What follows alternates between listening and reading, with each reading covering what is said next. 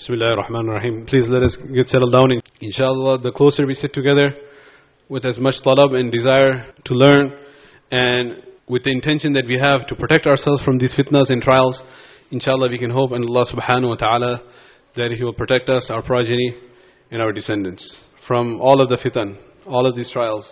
This is very important before we begin any amal that we should have the correct intention. Many times the youth, they get very excited by such topics.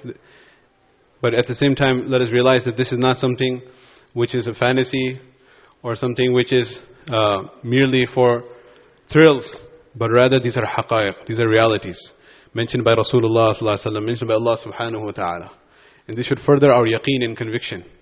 That Nabi sallallahu alayhi wa sallam, centuries ago, he has given so many prophecies which we have already witnessed with our own eyes and have come into existence. And there are other prophecies which remain to be seen.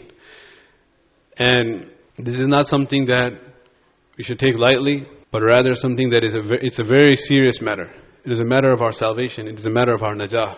شَرُّ غَائِبٍ يُنْتَظَرُ Nabi sallallahu alayhi wa has used a superlative degree. It is the worst trial. It is the greatest fitna ever to come. مَا بِن نَبِيٍّ إِلَّا وَانْذَرَ قَوْمَهُ Every Nabi who has come has warned his nation. So this is something that we should focus and listen with full attention as Allah subhanahu wa ta'ala says الَّذِينَ يَسْتَمِعُونَ الْقَوْلَ فَيَتَّبِعُونَ أَحْسَنَهُ أُولَٰئِكَ الَّذِينَ هَدَاهُمُ اللَّهُ وَأُولَٰئِكَ هُمْ أُولُو الْأَلْبَابِ Those who listen very closely and attentively to the talks of deen and they follow the beautiful advices given therein, they are the ones whom Allah subhanahu wa ta'ala will guide and they are the intelligent ones.